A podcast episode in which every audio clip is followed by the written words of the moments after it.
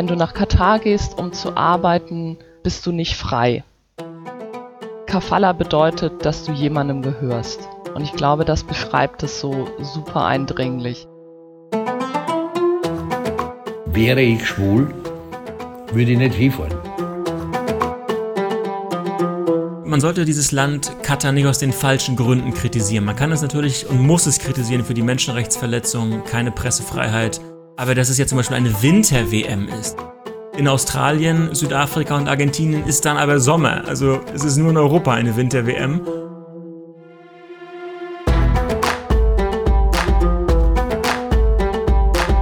Hallo, herzlich willkommen zum zweiten Teil unserer Serie Katar 2022, eine Frage der Haltung. Diese Serie wird euch vom Ballestra Podcast und Spielfrei, der Fußball-Podcast, präsentiert. Mein Name ist Simon Hirt und gemeinsam mit meinem Kollegen Alex Stegisch von Spielfrei begleiten wir euch durch die Serie. Katar 2022, eine Frage der Haltung, ist eine Co-Produktion unserer beiden Redaktionen. Gestalterisch mitgewirkt an der Serie haben Stefan Adelmann und Robert Schwarz von Spielfrei sowie Nikolaus Lendl und Sebastian Hinterwirt von der Palästra Podcast Redaktion. Viel Spaß beim Zuhören. Im ersten Teil haben wir uns intensiv mit der Vergabe der Weltmeisterschaften durch den Fußballweltverband FIFA beschäftigt. Korruption gehört seit mehreren Jahrzehnten zu den gängigen Machenschaften, die eine solche Vergabe begleiten. Die Weltmeisterschaft in Katar stellt dabei keine Ausnahme dar. Wir haben uns über die Profiteure der WM-Vergabe nach Katar Gedanken gemacht und erfahren, dass sie auch in den großen europäischen Wirtschaftssektoren zu finden sind. Wir haben uns gefragt, was es für einen Unterschied macht, ob eine Weltmeisterschaft an ein demokratisches oder ein autokratisches Land, wie es Katar ist, vergeben wird und sind dabei vor allem immer wieder auf die Werte der FIFA zu sprechen gekommen. Wie passen diese Werte mit den jüngsten WM-Vergaben zusammen? Gar nicht, war die ernüchternde Antwort. Und dann hat sich noch die Frage gestellt, wie man mit einem Fußballweltverband umgeht, der scheinbar nicht mehr ganz zurechnungsfähig ist. Und auch darauf haben wir in Episode 1 eine sehr spannende Antwort zu hören bekommen. Und die Frage nach einem Boykott hat uns auch im ersten Teil dieser Serie schon beschäftigt. Wir haben dazu unterschiedliche Meinungen gehört. Während Herbert Prohaska und Magianko den WM-Boykott kurz vor Turnierbeginn als keine sinnvolle Protestaktion betrachtet haben, haben Nicole Selmer und auch Ronny Plaschke auf den dadurch entstandenen gesellschaftlichen Druck hingewiesen. Die stellvertretende Chefredakteurin des Ballesterer, Nicole Selmer, meinte auch, dass der Frage nach einem WM-Boykott vor dem eigenen Fernseher zu viel Stellenwert beigemessen wird. Nicht die Konsumenten sollten im Fokus der Debatten stehen, sondern die FIFA, die nationalen Verbände und der Veranstalter Katar. Im zweiten Teil der Serie wollen wir uns intensiver mit dem Gastgeberland Katar beschäftigen. Wir sprechen über das mittlerweile viel zitierte Kafala-System, das Arbeitsmigrantinnen in ihren Grundrechten beschränkt und über Todesopfer auf katarischen Baustellen. Wir sprechen über das Verbot gleichgeschlechtlicher Beziehungen. Wir schauen uns die Entwicklung und den Stellenwert des katarischen Fußballs in den letzten Jahrzehnten genauer an. Wir fragen uns, welche politischen Motive aus Sicht des katarischen Herrscherhauses hinter der Austragung der Weltmeisterschaften 2022 stehen? Wir hinterfragen die Veranstaltung auch aus ökologischer Sicht. Und wir versuchen auch zwischen gerechtfertigter Kritik und klischeehaften Blickwinkeln auf diese WM zu unterscheiden. Wir möchten euch in diesem Podcast die Haltungen unterschiedlicher Menschen und wichtiger Fußballpersönlichkeiten zur WM 2022 näher bringen. Dazu kommen auch in Episode 2 folgende Personen zu Wort. Herbert Prohaska, der Jahrhundert-Fußballer und letzte WM-Trainer einer österreichischen Nationalmannschaft. Manuela Zinsberger, die aktuelle Nummer 1 im Tor des Frauennationalteams und bei Arsenal London. Stürmer und ehemaliger ÖFB-Spieler Marc Janko. Andreas Neubauer. Er hat in Katar für die Aspire Academy gearbeitet und konnte dort viele Eindrücke sammeln. Ronny Plaschke, einer der renommiertesten deutschen Sportjournalisten, der mehrmals in Katar auf Recherchereisen war und die Region so gut kennt wie nur wenige westlichen Journalisten. Und Stefan Adelmann von Spielfrei sowie Nicole Selmer, die stellvertretende Chefredakteurin des Ballesterer. Das ist der zweite Teil unserer Podcast-Serie Katar 2022. Eine Frage der Haltung. Also das erste Mal in Katar war ich 2012, äh, eben für Projekt, für Arbeitsprojekt. Damals hat es noch ganz anders ausgeschaut als jetzt. Also es hat auch nicht den neuen Flughafen gegeben. Also Hamad International Airport war dann noch nicht eröffnet. Ähm, ja, es war eine riesengroße Baustelle, es war wahnsinnig viel Wüste. Und äh, wie du sagst, einige Teile der Stadt haben einfach ein bisschen künstlich gewirkt, weil sie einfach ganz neu entstanden sind. Und ich kann mich erinnern, am ersten Tag oder in der ersten, ja genau, am zweiten Tag, wo wir angekommen sind, wir sind da, da, rumspaziert und ich habe zu einem Kollegen gesagt, es schaut aus wie Disneyland irgendwie für mich. Das war Andreas Neubauer. Er hat sechs Jahre in Katar für die Aspire Academy gearbeitet. Das ist eine nationale Sport-Talente-Förderungsakademie die seit ihrer Gründung 2004 die Rahmenbedingungen zur Ausbildung katarischer Talente enorm verbessern konnte. Aber dazu erzählt uns Andreas Neubauer später noch mehr. Sein erster Eindruck von Katar war also vergleichbar mit einem Vergnügungspark. Einer, der Katar ebenfalls gut kennt, ist Ronny Blaschke. Er war als Journalist mehrmals vor Ort und so beschreibt er seine Eindrücke über den kleinen Staat am Persischen Golf. Ich war dreimal in Katar, zweimal länger, also für mehrere Wochen. Äh, auf das, das eine ist, dass ich ja den Moment mag, wenn die angelesenen Klischees aus der, aus der europäischen, westeuropäischen Brille so ein bisschen auch brechen. Deswegen war ich erstmal äh, überrascht, dass, äh, ja, das ist, wie modern das da alles ist, wie gut organisiert, wie effizient. Und da habe ich halt gemerkt, wie viele Klischees ich selbst von mir habe, ja, dass man den Nahen Osten oftmals eben über das Negative, das Klischeehafte ähm, äh, identifiziert. Auf der anderen Seite, klar, es fühlt sich an wie eine Klassengesellschaft. Ja, es ist eine, eine riesengroße Mehrheit, 90 Prozent der Menschen dort, Gastarbeitende, dienen im Prinzip der Minderheit, den 300.000 Menschen in Katar, die eine Staatsbürgerschaft haben und denen es gut geht und die eines der größten Pro-Kopf-Einkommen der Welt hat. Das will man natürlich, also ich habe das hab mich dann nicht so wohl gefühlt, äh, aber, aber ich, als Journalist konnte ich zumindest äh, frei recherchieren ähm, klar sind überall Überwachungskameras, klar, man muss eine, eine, eine App runterladen und so, das ist alles mh, mm, mit unseren Datenschutzvorstellungen nicht, äh, nicht, nicht, nicht, nicht klar. Aber auf der anderen Seite, und das sehen wir vielleicht auch zu wenig, gibt es viele Menschen aus Nordafrika, aus anderen Staaten der Welt, für die ist Katar das gelobte Land, weil es dort sicher ist, weil sie eine Gesundheitsversicherung haben, weil sie dort Arbeit haben. Ja, sie werden schlecht behandelt, aber nicht ganz so schlecht wie bei sich zu Hause und sie können dort auch mehr Geld für ihre Familien verdienen. Also das ist immer die Perspektive, aus der man dort nach Katar schaut. Einen interessanten Blickwinkel auf das Emirat Katar hat auch Nicole Selmer. Katar ist ähm, gerade was diese Arbeitsrechtreformen vor allem auf dem Papier ähm, angeht, den anderen Golfstaaten auf jeden Fall sehr weit voraus. Ähm, die Umsetzung funktioniert halt noch weniger gut oder weniger gut. Ähm, aber trotzdem, es gibt auch die Hoffnung ähm, bei Menschenrechtsorganisationen, dass Katar da so etwas wie ein Vorbild sein kann. Ähm, das ist, glaube ich, zu früh, das irgendwie zu sagen, ob das sich erfüllen könnte oder ob das alles wieder zurückgedreht wird und ob es sogar in, ins Gegenteil schlägt. Also dieses Katar sich sozusagen dem dem Westen irgendwie gebeugt hat und Zugeständnisse gemacht hat und deswegen eher schwach erscheint und so werden das dann andere Länder ganz sicher nicht machen.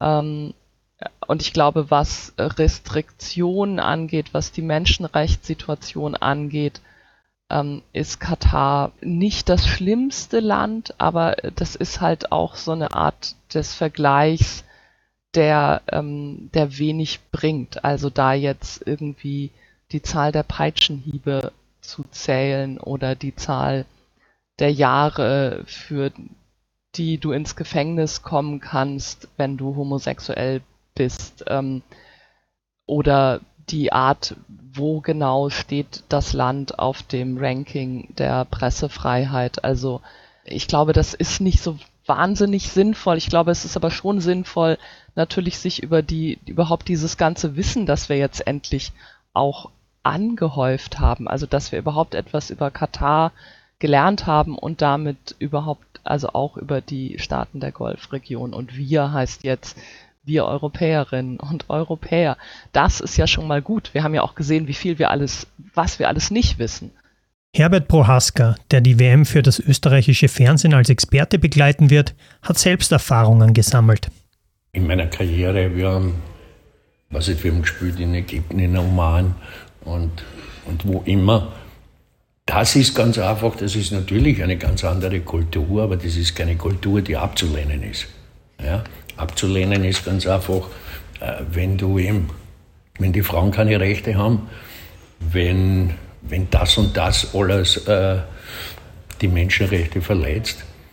Aber andererseits ist es natürlich so, dass äh, du kannst jetzt nicht hergehen die, die, die arabische Welt jetzt schlecht machen. Natürlich ist, ist vieles anders.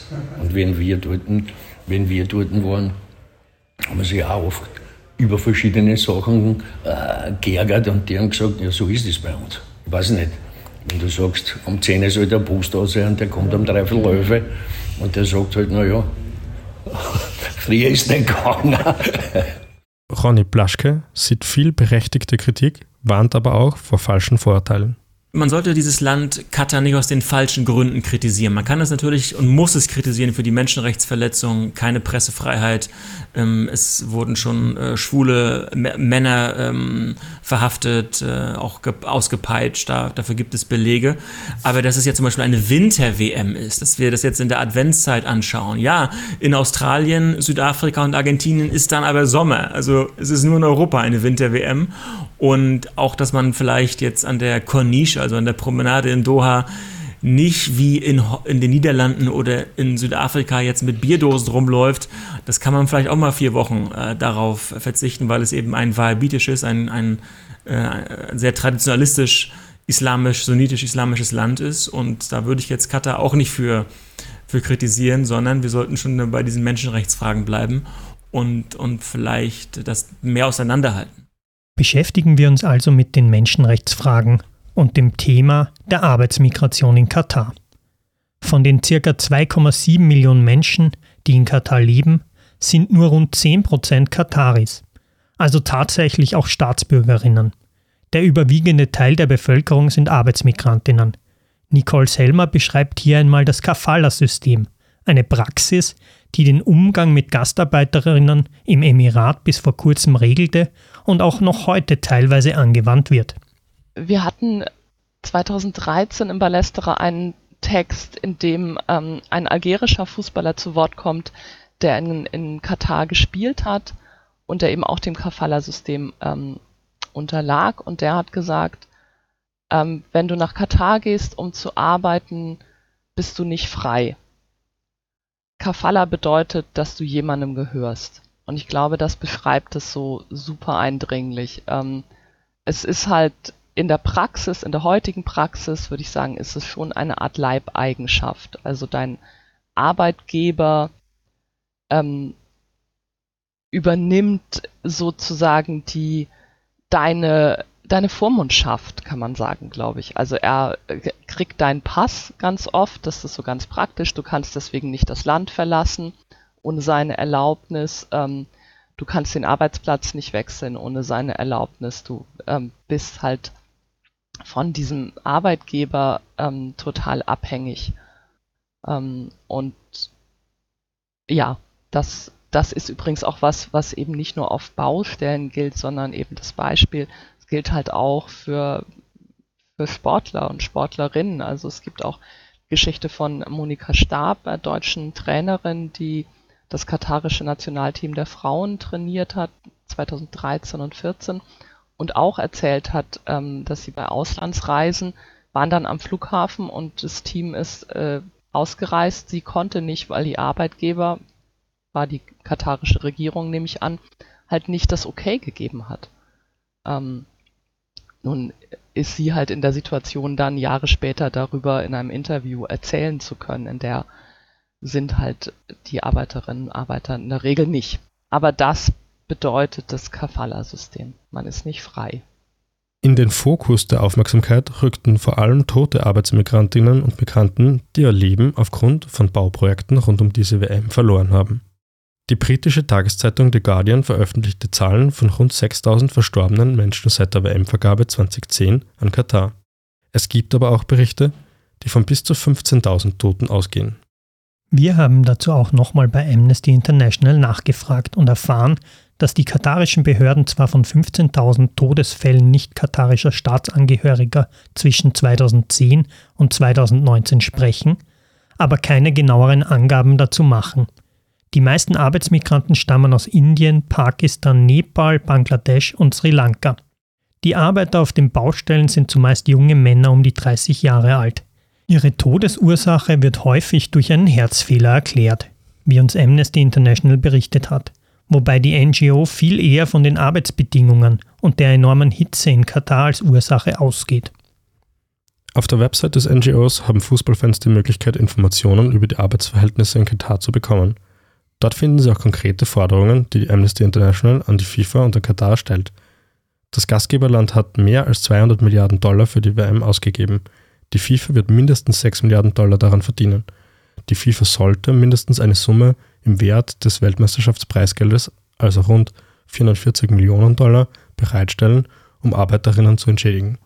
Lise Klavenes, die norwegische Fußballverbandspräsidentin, hat im Ballestra gemeint, zum ersten Mal in der Geschichte des Sports beachten wir diese Menschen, die die Ziegel tragen, aus denen unsere Stadien gebaut werden. Dass wir zum ersten Mal richtig drüber nachdenken, ach ja, diese Stadien, wie entstehen die eigentlich? Wer baut die und unter welchen Bedingungen? Ich glaube, das bedeutet nicht, dass es bei früheren Turnieren immer alles tipptopp super war. Also ich meine, auch in Österreich, auch in Deutschland ähm, sind Arbeitsrechte nicht 100% okay und die Situation auf, auf so Baustellen. Also, aber die, in Katar ist es einfach uns drastisch aufgefallen. Das lag natürlich auch daran, dass hier sieben Stadien komplett aus dem Boden gestampft worden sind. Ähm, und es liegt auch an dem ja an dem, dem krassen Zahlenverhältnis, also zwischen den Menschen, die einen katarischen Pass haben in Katar und denen, die das nicht haben. Also das ist eben nur 10 Prozent ähm, Katarerinnen und Katarer dort leben und die anderen sind alle, kommen alle aus anderen Ländern und bauen halt zu einem großen Teil dieses, diese Infrastruktur, eben auch die der Stadien, die ist ja nur ein kleiner Teil davon auf. Ähm, also ja, das ist so ein Lernprozess und ich glaube, das ist Teil von, von auch mehr, was sich, ähm, wo sich Verbände drum kümmern könnten und sollten. Also dazu gehört ja auch sowas wie sich fragen, wo kommen unsere Trikots eigentlich her? Also diese Frage ist jetzt schon seit ein paar Jahren immer mal wieder Thema, also die Produktion von, ähm, von Sportartikeln eben auch in Ländern des sogenannten globalen Südens. Ähm, da ist diese ganze Lieferkettenfrage, damit könnten, sollten sich ähm, Fußballverbände und Vereine natürlich auch auseinandersetzen. Die sind halt auch Unternehmen. Das war wieder Nicole Selmer. Die fehlende Verantwortung bei Fußballvereinen und Verbänden kritisiert auch Ronny Plaschke. Ich beschäftige mich jetzt mit der WM in Katar seit drei, vier Jahren. Ich war in Katar dreimal, war in den Emiraten, im Oman, in Ägypten, in Israel, in Palästina und habe viel gelernt über den, über den Fußball in der arabischen Welt. Und wenn diese großen Marken, FIFA, UEFA, aber auch der FC Bayern, Barcelona, Man United und so weiter und so fort, das sind ja nicht mehr Vereine aus, aus München, aus Manchester, aus Liverpool, sondern es sind, sind, globale Marken, die sich auch so vermarkten und inszenieren. Und dann müssen sie eben auch mit den negativen Konsequenzen leben, dass sie eben auch Fans dort haben und auch in Milieus hineinwirken, die nicht demokratisch sind. Auf der einen Seite Geld verdienen dort, geht nicht um, um das, ohne das andere. Und wenn man dort, man kann da auch Verantwortung übernehmen, finde ich, ja. Der FC Bayern hat aber sich bislang, wie ich weiß, noch nicht zum Mannschaftsfoto in einem katarischen Arbeitercamp äh, gezeigt und äh, die FIFA hat nicht so sehr Druck ausgeübt, wie es hätte sein können. Also Katar ist nicht China, Katar ist kleiner und nicht so mächtig wie China, da hätte man mal ein Exempel statuieren können. Blaschke hat eine sehr differenzierte Sicht auf die Lage in Katar. Er nimmt auch die Herkunftsländer der Arbeitsmigrantinnen in die Pflicht, sich mehr für die Arbeitsrechte einzusetzen. Was auch wichtig ist, ja, ich habe auch mit Menschen dort gesprochen aus Indien, Nepal, Nepal, Bangladesch, Pakistan, dass die Entsendestaaten auch da mehr in die Verantwortung genommen werden müssen. Aus Nepal sind fast 400.000 Menschen in Katar und ein, ein großer Teil des Bruttoinlandsprodukts Nepals ist abhängig von den Rücküberweisungen nepalesischer Menschen in Katar und ähnliches ist in Pakistan, äh, machen auch relativ wenig und üben wenig Druck aus. Völlig andere Erlebnisse hat Andreas Neubauer in Katar gemacht. Er war als sogenannter Expert, eine Bezeichnung für gut bezahlte ausländische Arbeitskräfte, die aufgrund ihres Wissens und ihrer Fähigkeiten Jobangebote bekommen, im Emirat. Neubauer war sechs Jahre lang für die Aspire Academy tätig. Naja, ich habe ja sechs Jahre in Katar gelebt, habe natürlich auch, äh, wie soll ich sagen, in dieser Bubble gelebt, sage ich einmal, von den Menschen, die natürlich an diesem Groß, an dieser Großveranstaltung mitarbeiten. Also ich war sechs Jahre tätig für eine Foundation, unter der halt auch die Aspire Academy ist, die sich natürlich um die Ausbildung der, der Sportler in Katar kümmert. Ich glaube, man kann sagen, bei der WM werden wahrscheinlich 90 Prozent der Spieler der katarischen Nationalmannschaft Absolventen der Aspire Academy sein, was natürlich ein ein riesengroßer Erfolg für diese Ausbildungsstätte ist, aber das hätte nicht anders funktioniert, wenn es da nicht einen klaren Plan von Anfang an gegeben hätte. Neubauer erklärt uns hier noch einmal kurz, welche Rolle die Aspire Academy für den katarischen Fußball spielt. Ja, die Aspire Academy ist, kann man sagen, das nationale Talente-Ausbildungszentrum von Katar ähm, ist eingegliedert in die Aspire Zone Foundation. Äh, zu der gehört auch ein Sportspital, das heißt Aspetar, das natürlich sehr viele mit internationalen Sportlern und Topclubs zusammenarbeitet. Das heißt zum Beispiel, wenn der Lionel Messi einen Vertrag bei Paris Saint-Germain unterschreibt, fliegt er zuerst dorthin, macht dort sein Medical Check und fliegt dann wieder zurück. Und lauter Top-Sportler dieser Kategorie gehen dort ein und aus. Darüber hinaus gibt es noch Aspire Logistics, die sind halt quasi ein Unternehmen, das sich halt auf die Veranstaltung von Sportevents spezialisiert hat in Katar.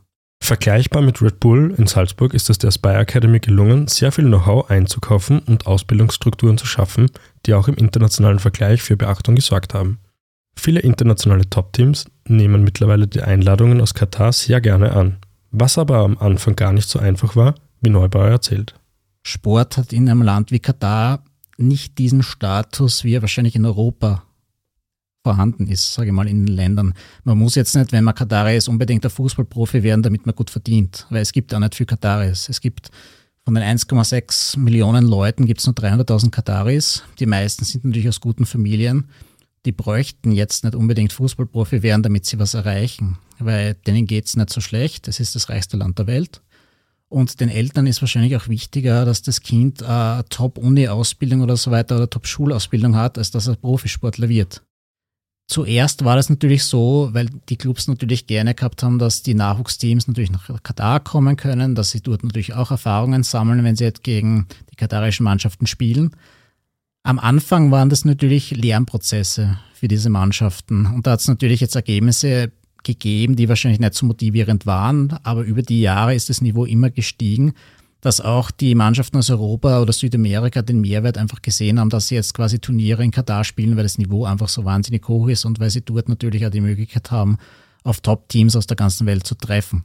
Und es ist so eine Win-Win-Situation, glaube ich, geworden und natürlich auch in puncto äh, Sport Science und Football Performance and Science hat es dort wahnsinnig viele Initiativen gegeben, also diese Aspire in the World Fellows Community, die ja die 50 besten Clubs und Verbände auf der Welt umfasst, die arbeiten kontinuierlich daran, dass halt äh, sich etwas für den ganzen Fußball auf der ganzen Welt verbessert. Also die arbeiten an Projekten, wie sie den Fußball halt weiterentwickeln können in dem Bereich. Und dadurch hat sich Katar oder sage ich Aspire auch äh, ein hohes Standing in der sportwissenschaftlichen Community erarbeitet. Die Aufgabe, potenzielle katarische Nationalteamspieler zu finden und zu fördern, war aber keine einfache Sache. Allein schon aufgrund der geringen Spieleranzahl, die mit einem katarischen Reisepass dafür in Frage kamen. Die Aspire Academy setzte auf ein genau abgestimmtes Scouting- und Förderkonzept, wie Neubauer beschreibt. Es war immer das Credo auch von Aspire, die natürlich sehr eng mit der QFA, also dem katarischen Fußballverband, zusammenarbeiten, das Credo, es darf kein einziges Talent verloren werden. Und deshalb haben sie auch sehr früh mit dem Scouting angefangen. Also in die Aspire Academy kommt man mit einem Stipendium, muss man sagen, ähm, im Alter von 12 bis 18. Aber natürlich mit Sport fangen die Kinder natürlich viel früher an. Das heißt, es hat natürlich dann auch sehr viele Initiativen gegeben, Talent Center auf ganz Katar verteilt, wo die Kinder eben schon ähm, im Alter von vier Jahren zum Beispiel anfangen haben können, Fußball zu spielen. Und die sind dann wirklich von Profitrainern, die halt Vollzeit oder Teilzeit angestellt sind, betreut worden. Und so sind sie einfach ins System schon aufgenommen worden und die Entwicklung hat natürlich gut verfolgt werden können. Und es hat dann auch schon äh, sogenannte Feeder-Teams gegeben in drei Altersgruppen, bevor man eben zu Aspire kommen kann, wo die dann auch schon regelmäßig äh, in der Aspire Academy trainieren haben können und auch natürlich sich dann mit besseren Mannschaften messen. Weil das Problem bei so einem kleinen Land ist einfach, du hast keine Konkurrenz. Deshalb braucht es eine nationale Akademie, und braucht es auch Gegner, die nicht in dem Land zu finden sind. Das heißt, Aspire hat immer geschaut, dass sie wirklich äh, verschiedene internationale Turniere organisieren, wo halt in den verschiedenen Leistungsgruppen einfach die, die Spieler die Möglichkeit gehabt haben, gegen Teams von Real Madrid, Barcelona, Manchester United und so weiter zu spielen. Und das regelmäßig in jeder Altersgruppe. Und das hat schon begonnen bei den Feeder-Teams, das sind dann zum Beispiel Zehnjährige, Elfjährige, bis sie dann in der U12 quasi zu Aspire kommen und parallel natürlich bei ihren Clubs am Wochenende weiterspielen. Und das war natürlich logistisch ein Riesenaufwand, muss man auch sagen, weil es sind dann jedes Jahr, kann man sagen, ich habe es mir ja aufgeschrieben, in diesem sogenannten Tri-Series Tournament, sind pro Jahr ungefähr 39 Turniere gespielt worden mit 35 eingeladenen Clubs, die sind dann eingeflogen worden. Es hat dann gegeben, es sind dann bewegt worden 1200 Spieler im Jahr, 300 Coaches, es hat 120 Spiele gegeben. Fußball zählt in Katar nicht gerade zu den populärsten Sportarten. Neben der Weltmeisterschaft 2022 war laut Neubauer auch die hohe Fettleibigkeit im Emirat ein Mitgrund für die zahlreichen Sportinitiativen, die das Land in den vergangenen Jahren gestartet hat. Ah, es gibt so einen, einen National Vision 2030 von Katar. Und Gesundheit ist da ein wahnsinnig wichtiger Faktor darin. Und es war halt auch so, es ist ein Land, wo es natürlich sehr heiß ist, das ganze Jahr über. Also im Sommer hat es bis zu 50 Grad. Und natürlich Sport hat jetzt nicht den Stellenwert gehabt wie in anderen Ländern. Oder es waren halt Sportarten, wo man sich vielleicht körperlich jetzt nicht so verausgabt. Also Falkerei zum Beispiel ist jetzt nicht etwas, wo man sich wahnsinnig wahrscheinlich schon anstrengen muss, aber nicht körperlich, sage ich mal. Und Schießen ist natürlich auch ein Sport, der natürlich sehr beliebt ist. Also es gibt auch einen Katari, der hat eine Bronzemedaille gewonnen also, ähm, bei den Olympischen Spielen. Aber natürlich, das ist jetzt auch kein Sport, wo man jetzt wahnsinnig viel abnimmt oder so oder in Form bleibt. Und ohne denen irgendwas äh, Böses sagen zu wollen, aber ich glaube jetzt, äh, für Kinder ist das jetzt nicht, nicht so attraktiv. Und ähm, deshalb hat es einfach äh, das Bestreben gegeben, ähm, ja, etwas dagegen zu tun, weil die äh, Fettleibigkeit-Quote der Jugendlichen war einfach so hoch in der Region. Das war die höchste damals. Und die Regierung hat einfach gesagt, wir müssen da etwas tun, damit eben die Gesundheit gefördert wird. Deshalb haben sie eben sehr viele äh, Sportprogramme ins Leben gerufen. Und natürlich Aspire Academy ist jetzt nicht nur da, damit sie quasi die Top-Athleten von Katar betreut, und ausbildet, sondern natürlich auch etwas für die Breite tut. Das heißt, in den ganzen Programmen, die sie machen, auf ganz Katar verteilt, sporteln jedes Wochenende oder die ganze Woche über tausende Kinder und nicht alle von denen werden jetzt Profisportler natürlich. Da geht es wirklich darum, und du, das ist auch gemischt, also mit, mit Mädels auch, weil in der Akademie sind dann nur also Burschen, muss man auch dazu sagen aber auch so Mädchen werden zum Sport rangeführt und werden dann, wenn sie gut genug sind, natürlich auch an ähm, verschiedene Organisationen übergeben, die sich natürlich um Frauensport kümmern. Und es gibt ja auch äh, katarische Frauen, die bei Großveranstaltungen dabei sind und angetreten sind. Katar und der Frauenfußball. Das war bisher eher ein Mittel zum Zweck. Kurz vor der WM-Vergabe 2010 bestritt Katars Frauennationalteam ihr erstes Länderspiel gegen Bahrain – und das vermutlich auch nur, weil die FIFA seit 2008 keine Endrunden mehr an Verbände ohne Frauennationalteam vergibt. Laut FIFA bestritt Katar 15 Frauenländerspiele. Alles nur Freundschaftsspiele und das letzte davon im Jahr 2014. Und ich habe auch den Eindruck, das, das habe ich auch dann erst in Katar so gelernt, dass weite Teile der Gesellschaft noch konservativer sind als das eigene Herrscherhaus ähm, dass, dass es viele Menschen wollen, dass Frauen äh, für Anliegen ähm, die Erlaubnis eines männlichen Vormunds einholen müssen. Das wollen übrigens auch Frauen, weil sie so aufgewachsen sind, weil sie das kennengelernt haben. Und wenn jetzt äh, die Politik da kommt und sagt, hier, wir brauchen aber starke, inspirierende Frauen auch im Fußball, dann wird das eher negativ angesehen. Also die starke Frau gilt im negativen Sinne eher. Und das habe ich erst so, das, das dauert, das geht nicht über Nacht, ja. Also wie lange hat bei uns die Arbeitsrechts-, die Frauenrechtsbewegung gedauert und jetzt ist in 10, 12, 15 Jahren in Katar da so viel passiert, dass äh, das auch zur Konsequenz hat, dass so diese konservativeren Strömungen in Katar diese WM auch gar nicht mehr wollen. Das war wieder Ronny Blaschke über die katarische Gesellschaft und den Umgang mit dem Thema Frauenfußball. Ein weiteres bei uns in Europa heiß diskutiertes Thema ist das Verbot gleichgeschlechtlicher Liebe und Beziehungen. Wäre ich schwul, würde ich nicht hinfahren. Ja? Weil, weil es ja klar ist, äh, wenn die gegen Homosexualität und so weiter sind, dann, dann darf ich dort nicht hin. Ja? Weil, weil dann kann, können dort wahrscheinlich Sachen passieren, die, mit denen niemand rechnet und so weiter. Eine, die dazu ebenfalls klare Worte findet, ist Manuela Zinsberger, die Torfrau des österreichischen Nationalteams. Sie lebt selbst in einer gleichgeschlechtlichen Beziehung und sieht mit dieser Männer-WM in Katar eine rote Linie klar überschritten. Vor allem, ich bin ja selber, ich habe ich hab eine Verlobte, ich bin selber ein, eine Person der LGBTQ-Plus-Community. Wir vertreten Werte, wir als Nationalteam vertreten Werte, wo ich mich dann frage, können wir das vertreten, dorthin zu fahren? Ich bin froh, dass bei uns die WM nicht in Katar stattfindet, dass wir uns der gar nicht stellen müssen, aber ich finde schon krass, dass die Männer-WM dort stattfindet, aber ich bin, ich, wie gesagt, ich bin Teil der LGBTQ Plus Community und ich denke mir dann so, dann fahre ich hin, obwohl ich Teil einer Community bin, die dort gar nicht vertreten wird, die eigentlich voll dagegen sind, die gefühlt eine, eine Strafe, eine Gefängnisstrafe dafür aushalten, wenn du wenn du schwul, lesbisch, transgender oder sonst was bist, boah, da, da würde ich gegen meine Werte gehen und da, das könnte ich nicht vertreten dann. Andreas Neubauer, der sechs Jahre in Katar gelebt hat, hat eine andere Sicht auf das Thema. Also von meiner Sicht glaube ich nicht, dass es da irgendwelche Probleme gibt. Ähm, natürlich, wie du sagst, wird immer betont, dass quasi gleichgeschlechtliche Beziehungen dort nicht geduldet werden.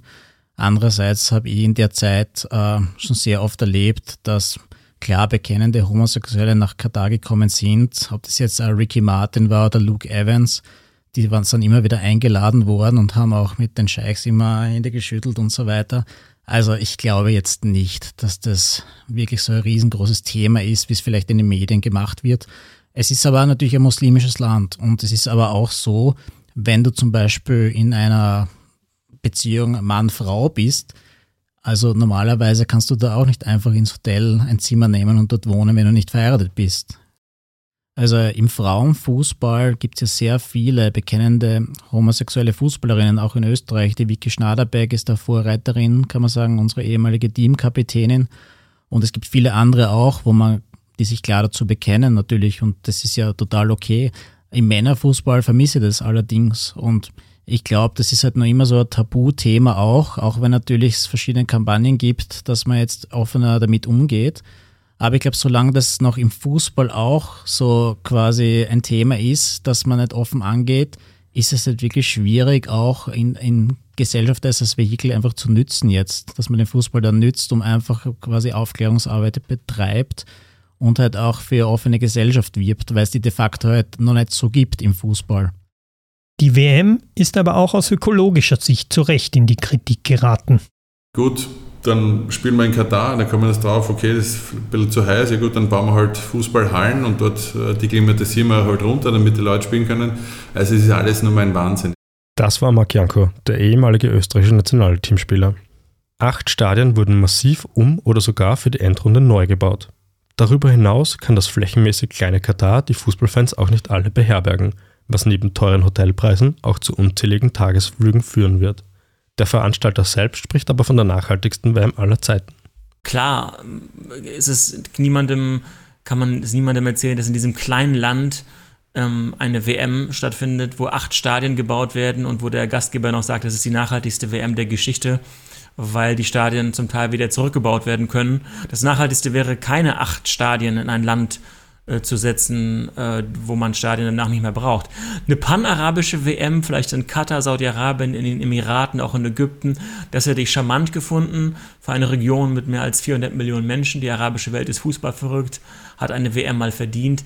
Bevor wir zum Ende dieser Episode kommen, Werfen wir noch einen Blick auf die politischen Motive hinter der WM aus Sicht des Gastgebers.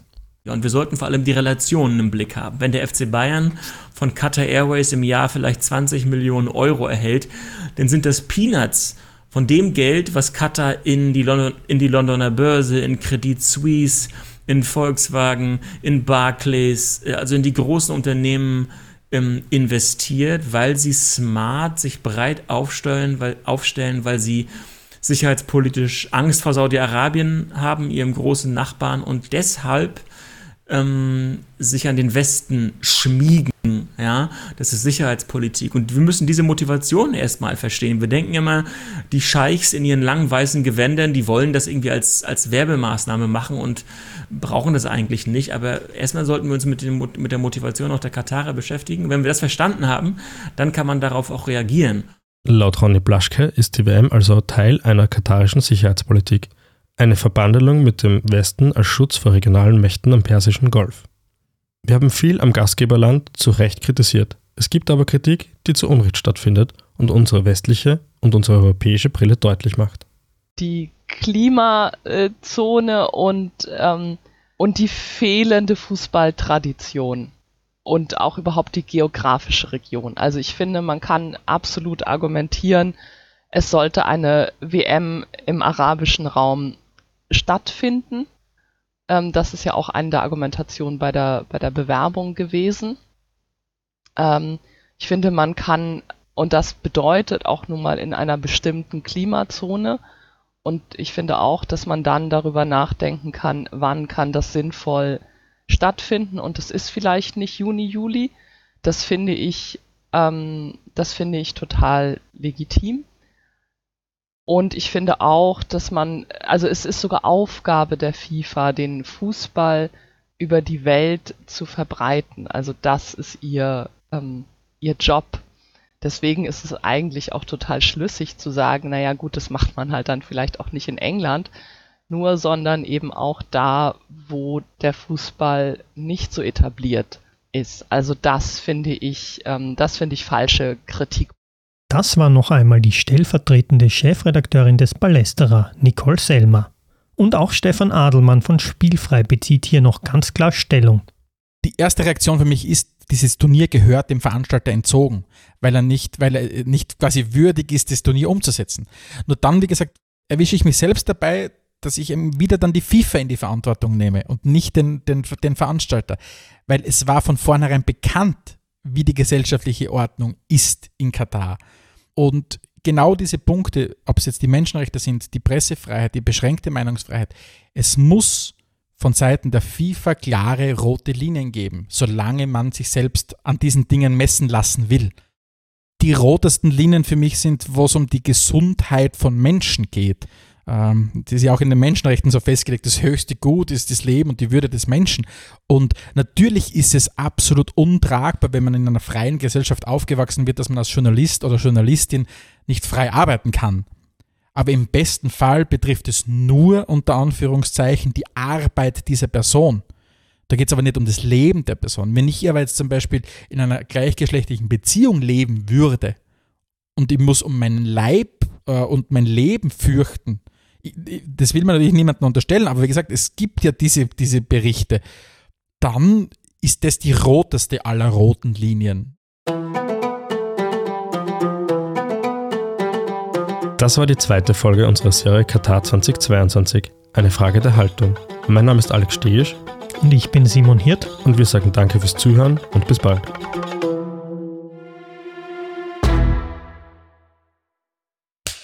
Cut.